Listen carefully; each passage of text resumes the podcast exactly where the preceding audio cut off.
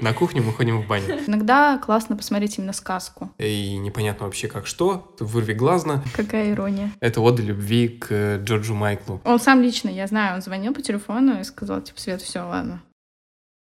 Всем привет! На связи подкаст Интертитр. И с вами его ведущий Влад и мой постоянный приглашенный гость Света. Всем привет! До Нового года осталось совсем чуть-чуть, а праздничного настроения, к сожалению, никак нет. Другой стороны, откуда же ему взяться, когда в Израиле ни родных уральских снежных сугробов, ни предновогодней суеты, и о празднике напоминают лишь украшения в местных русских магазинах. И чтобы хоть как-то создать нужный настрой для уходящего года, мы со Светой решили вспомнить новогодние фильмы, которые смотрели и в детстве, и вот совсем недавно. Переводите мобильное устройство в беззвучный режим, мы начинаем.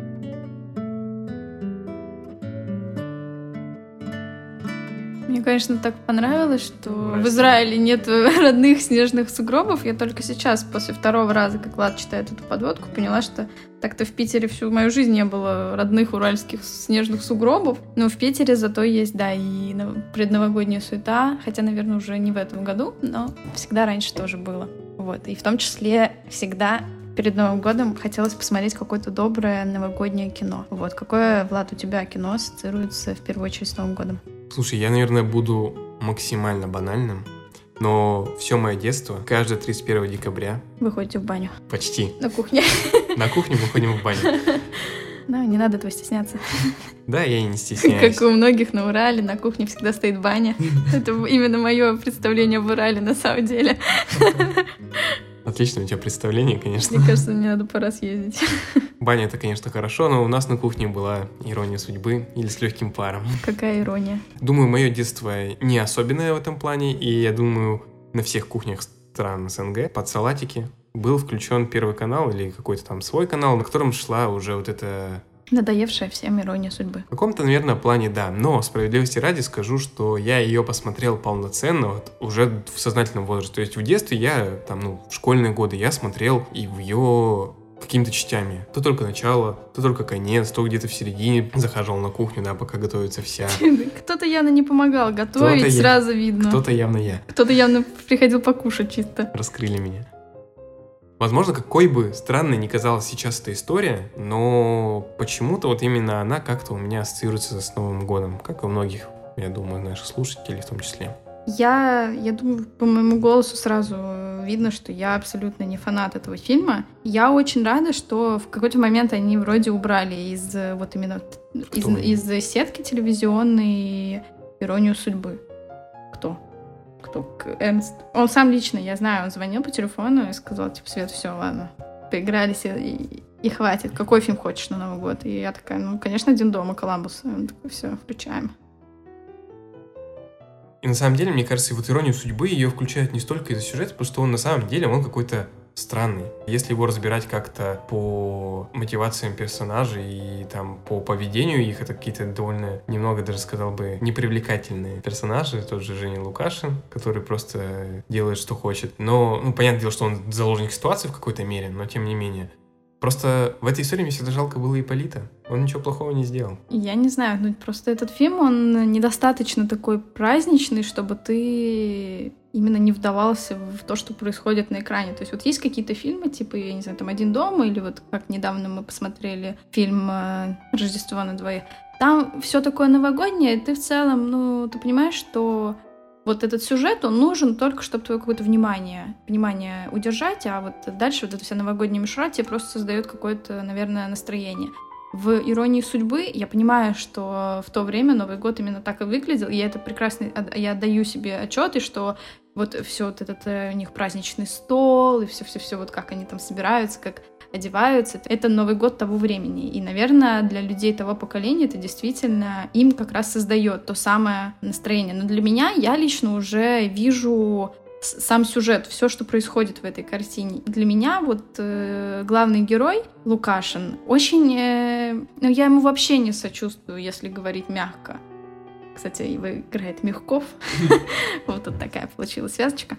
Я максимально ему не сопереживаю как персонажу, и у меня скорее вызывает какие-то неприятные эмоции. И вот этим и интересен этот фильм, то, что ты включаешь, вроде бы хочешь получить какие-то положительные эмоции, а из-за того, что ты начинаешь видеть во всех этих персонажах какие-то абсолютно негативные, э, негативные какие-то черты, тебе становится как-то не очень приятно.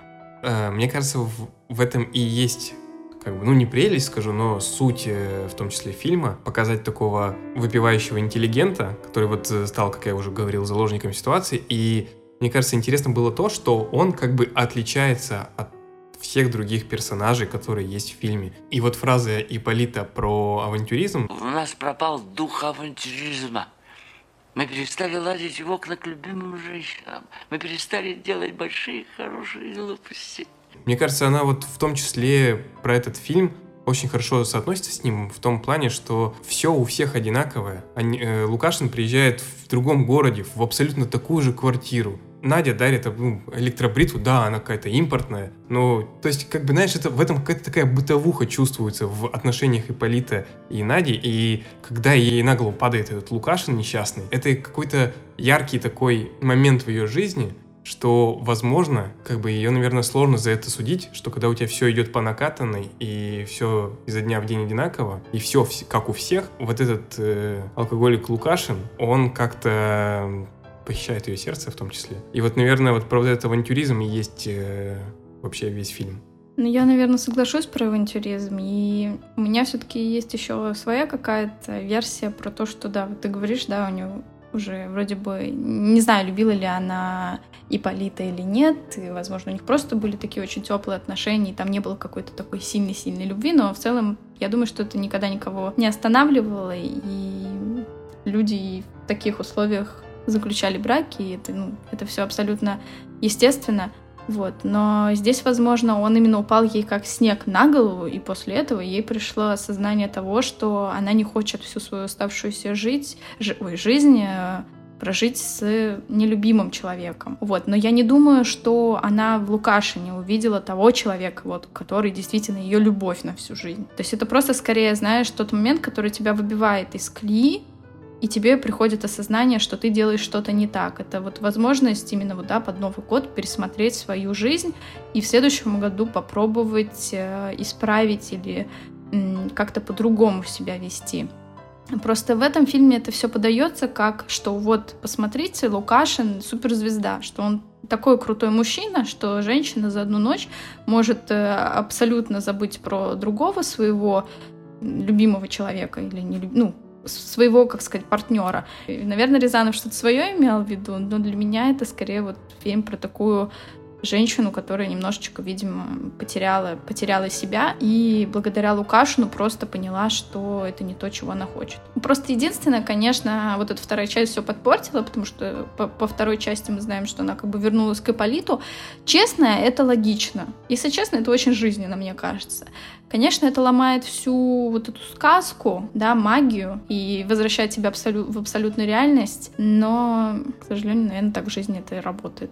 Если бы я, наверное, снимала вторую часть, я бы очень хотела, чтобы она действительно, вот Лукашин ей там показал, что да, наверное, она до этого как-то, возможно, не то, что, ну, жила не так, как она на самом деле этого хотела, и вот потом она такая берет и такая, ой, а я на самом деле вообще не хочу здесь жить, и улетают куда-нибудь, там строят карьеру, а, находят себе какого-нибудь крутого мужчину, вот, и вообще у нее все шикарно. Ну, и Полита, на самом деле, тоже, я очень хочу ему тоже прорисовать какую-то классную судьбу, что он находит женщину, которая его ценит, которую он очень любит.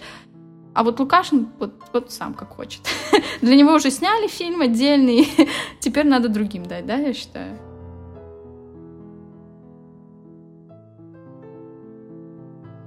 Вот ты, Свет, меня спросила про любимый фильм. Я не могу сказать, что «Ирония судьбы» таким является, но это, наверное, та лента, которую я помню прямо совсем из детства, которая играла постоянно на всех предновогодних телевизорах дома. Ну, вообще-то, что ты сам-то хоть любишь? Вот если у тебя, тебе не хватает новогоднего настроения, что ты, скорее всего, включишь? Ну, у меня в этом плане опять банальный пример, это, конечно, «Один дома». Я не знаю, «Один дома» — это прям моя любовь какая-то детская. Причем Странно, что я начал смотреть эти фильмы с третьей части, где уже не было обаятельного Маклея Калкина в роли Кевина. Там был какой-то Алекс, и я... Мне три года, меня спрашивают на видео, тебя как зовут? И я говорил, Алекс, что главного героя «Один дома три» звали Алекс. Там, кстати, сыграла молодая Скарлетт Йоханссон. Я не знаю, я любил этот очень фильм. И после этого я как-то такой, ой, а есть же другие части. Посмотрел первые две, и они настолько новогодние, не настолько волшебные. Это как раз та категория, о которой ты говорила, что ты смотришь эти фильмы из-за атмосферы, а не из-за какого-то сюжета. Ну, потому что смотреть, как э, маленький мальчик э, крушит грабителей и, и бьет их, и устраивает какие-то каверзные им планы, строит, это, конечно, клево, но вся суть, конечно, в том, что это Рождество, это подарки, и вообще эта вся история про перевоспитание, про семейные ценности какие-то, это очень трогательный, хороший фильм. Мне кажется, вот в голове в голове часто именно остается вот этот момент, там, где, ну, самый классный, где он там всякие эти делает ловушки для грабителей, все-все-все, но там очень есть действительно хорошие мысли именно про то, что Новый год нужно быть, ну, не нужно быть, а очень всем хотелось бы именно быть с людьми, именно которых ты любишь. И этим фильмом действительно подкупает. Ну, не хочется вообще, если честно, его сюжет как-то обсуждать, потому что, ну, конечно, не самая реалистичная история, наверное. Хотя моя мама признавалась мне, она очень долго смеялась то, что, ну, типа, вот как можно забыть ребенка, даже там в любой, в самой, там, типа, ситуации, когда куда бы вы там не спешили, вы никогда не забудете о ребенке. Но потом она, короче, в какой-то момент э, у нас было, это было, правда, не зимой, а летом, мы то ли, то ли тоже проспали, то ли как-то вылет нам. У нас чартер был, там как-то поменяли что-то время вылета, и мы тоже в попухах э, собирались, и она потом сказала, что у нее действительно реально было такое состояние, что она могла забыть все, что угодно, и в том, в том числе и меня. Поэтому э, вот после этого я раньше тоже думала, такой, ну как ребенка можно забыть, но моя мама вряд ли будет врать про такие вещи. Поэтому я думаю, что все возможно. Ну, у тебя какое отношение к одному дому? А это является каким-то фильмом, который вот, ты готова намеренно пересмотреть, чтобы создать вот это? Конечно, обожаю. Не, я очень люблю. Я помню, и, и, ну, сейчас, к сожалению, нет такой возможности, но я всегда дома главная ответственная за украшения. То есть я украшаю именно гостиную комнату, там наряжаю елку.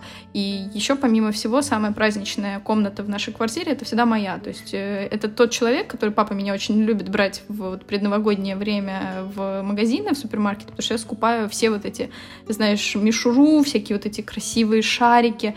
То есть меня нельзя оставлять одну, я просто схожу с ума и покупаю все абсолютно. Поэтому самая праздничная комната обычно моя. И поэтому под это дело, когда я, например, наряжаю комнату или еще что-то делаю, я себе всегда включаю, как будто вот у меня есть прям подборка на флешке, я ее вставляю в телевизор, вот, и смотрю «Один дома» — это обязательно, «Один дома» — два, и, наверное, конечно, реальная любовь, которую вот я думаю, что ты недавно посмотрел, потому что, как оказалось, ты его не видел еще до этого. Да. Какие у тебя впечатления вообще о реальной любви? Ну, слушай, у меня двоякие впечатления от этого фильма. Начать стоит с того, что «Реальная любовь» — это сборник новелл. И сборник новелл, причем разношерстная. Там есть и серьезные действительно какие-то истории, есть какие-то такие гэговые. Вот. И Конечно, большинство из них это такая сказка-сказка, которая ну никогда бы не произошла. И все настолько притянуто. Но с другой стороны, когда ты хочешь просто новогоднего настроения, мне кажется, ну, такие фильмы как раз и нужны для того, чтобы создать это настроение, настрой на Новый год, потому что они этим и ценны. Я помню, когда ты смотрела, у тебя сначала была какая-то такая, что ты не веришь этому фильму. Но, честно, я думаю, что вот конкретно в данном фильме, возможно, я его просто посмотрела очень давно, и я уже не могу на него какими-то другими глазами посмотреть. Но мне кажется, именно в данном фильме то, что он немножко нереалистичный, это абсолютно оправдывается тем, какое прекрасное ощущение у тебя после него остается. И он этим хорош. То есть иногда классно посмотреть именно сказку. Не обязательно всегда надо, знаешь, что типа посмотреть супер реалистичные, не знаю, драмы, там еще что-то что иногда хочется просто сказки, а Новый год — это именно конкретно то самое время. Да, я соглашусь. Ну, просто некоторые новеллы, они же там переплетены все между собой, и они прям белыми нитками, некоторые так сшиты, что я согласен, это уже такие придирки, которым, которым не стоит давать шанса появляться вообще в голове, когда ты хочешь получить э, долю эмоций новогодних. Слушай, да, я понимаю, там, конечно, Мне кажется, у каждого человека есть свои любимые новеллы, честное слово. И на самом деле, мне кажется, вот с возрастом они как-то даже меняются. Я помню, когда я смотрела еще, ну, наверное, первые разы, то есть это очень давно было. Мне прям очень нравилась история Колина Фёрд и вот его этой девушки, по-моему, из Португалии она. У меня это прям реально во мне отзывалось. То есть я, видимо, в тот самый момент тоже хотела какую-то такую, знаешь, невероятную любовь, еще что-то.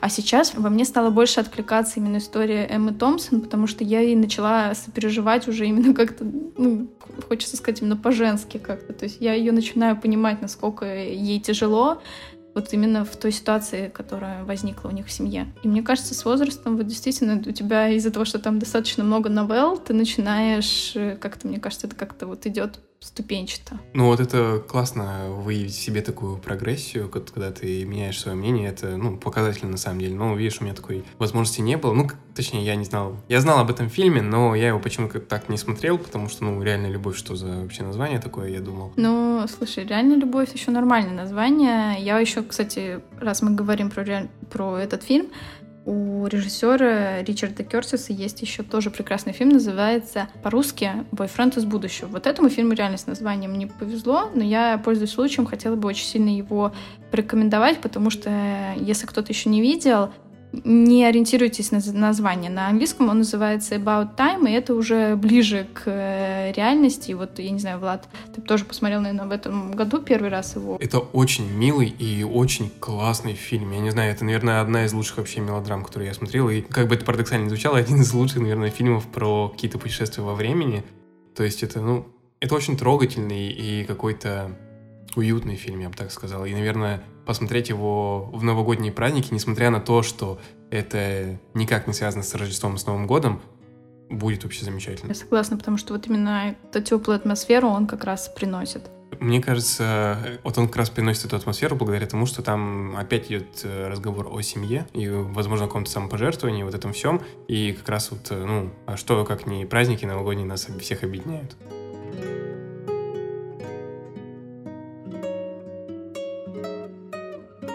Ну, наверное, еще из таких фильмов, э, которые приятно смотреть на Новый год, это фильмы Норы Эфрон. А, там, на самом деле, три картины, которые, я думаю, мы можем обсудить. Это «Когда Гарри встретил Салли», там как раз действие Ой, ну там, на самом деле, конечно, растянуто во времени, но кульминация происходит под Новый год, и это не спойлер. Также есть еще прекрасные два фильма с э, тандемом Тома Хэнкса и Мэг Райан. Это уже звучит просто невероятно прекрасно. Это «Вам письмо» и «Не спящий в Сетле». Я, наверное, хотела бы просто сказать пару слов про «Вам письмо». Это помимо того, что это максимально душевный фильм, и там прекрасные оба персонажа, что Том Хэнкс, что героиня Мэг Райан, а, там есть также и момент новогодний, который тоже, мне кажется, так, когда его показывают, немножко сердце щипет. Вам письмо я опять же посмотрел в этом году. Да ты не спящий в Сиэтле в этом году Да и не спящий, я много посмотрел в этом году. фильмы, которые ты посмотрел, ты посмотрел в этом году. Не спящий в Сиэтле, наверное, лучше посоветовать к 14 февраля, но начало фильма начинается конкретно под Рождество, то есть все действие запускается в это время, и, наверное, долю эмоций, связанных с семейностью, опять же, можно получить из этих фильмов Нора Эфрон. Они скорее такие романтические, если хочется именно такого настроения. Я думаю, что все эти три фильма подойдут, потому что в них есть именно какими-то кусками и затрагивается тема Рождества, но и при этом какой-то такой роман.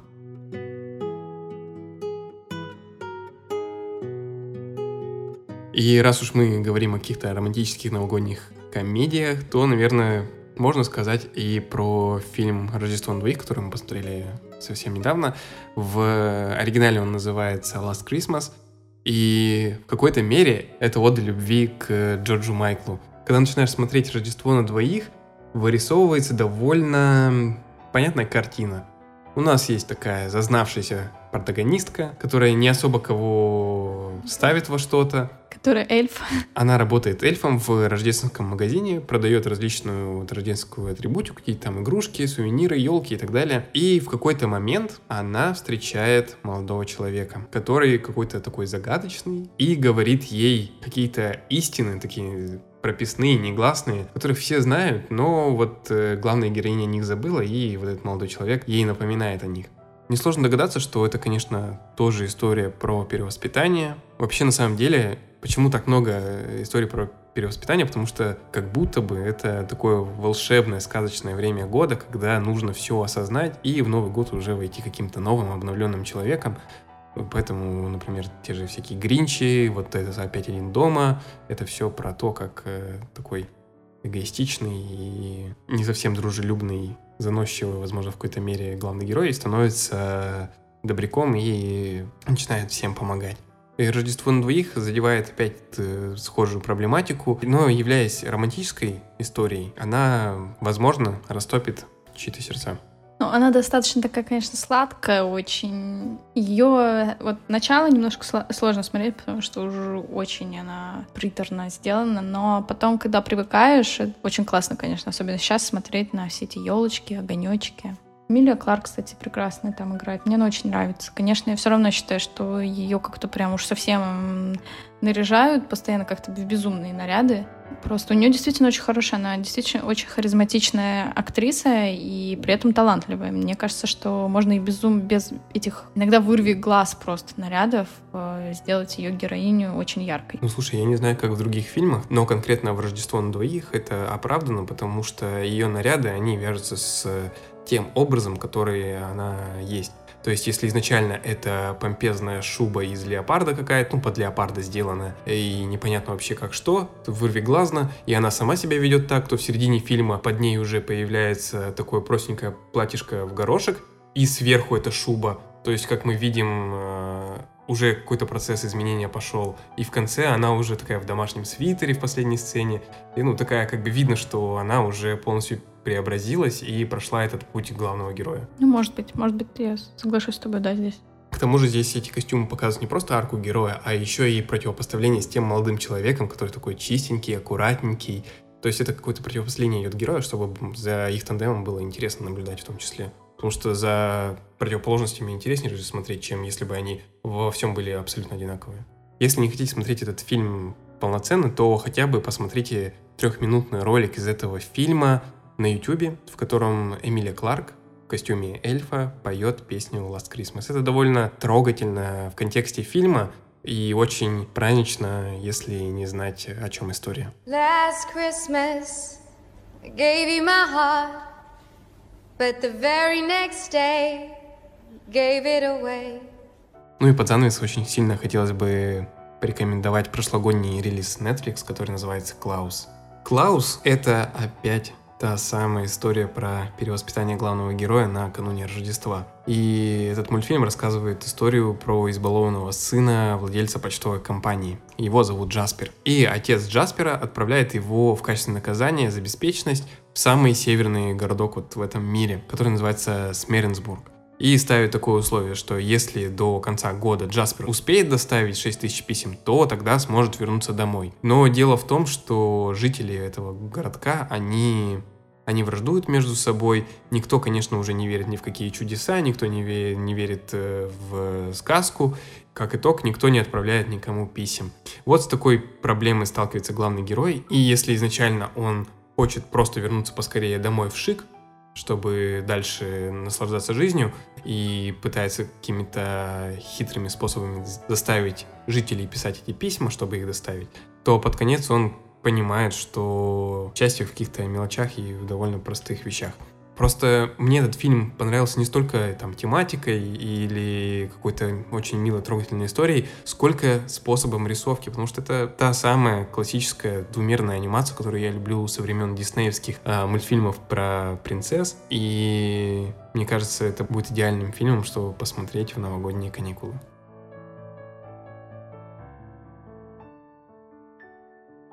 Мы сегодня с тобой поговорили, обсудили достаточно большое количество фильмов новогодних, и я вот для себя выявила три проблемы, которые эти фильмы затрагивают. Это вот, как ты часто очень а, замечала, перевоспитание главного героя. Это первое.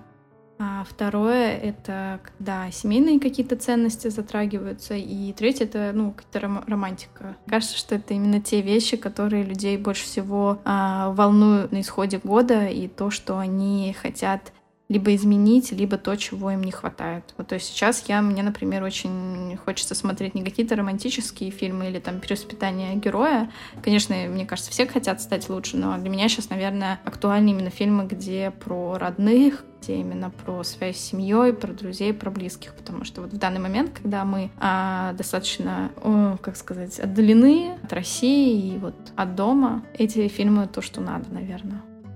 Это был последний выпуск подкаста Интертитр в этом году. Большое спасибо, что этот выпуск вы были вместе с нами. Спасибо, что слушаете, оцениваете, пишите нам комментарии. Очень приятно их читать. И в 2021 году мы постараемся делать лучше, качественнее и интереснее. Всех с наступающим Новым годом!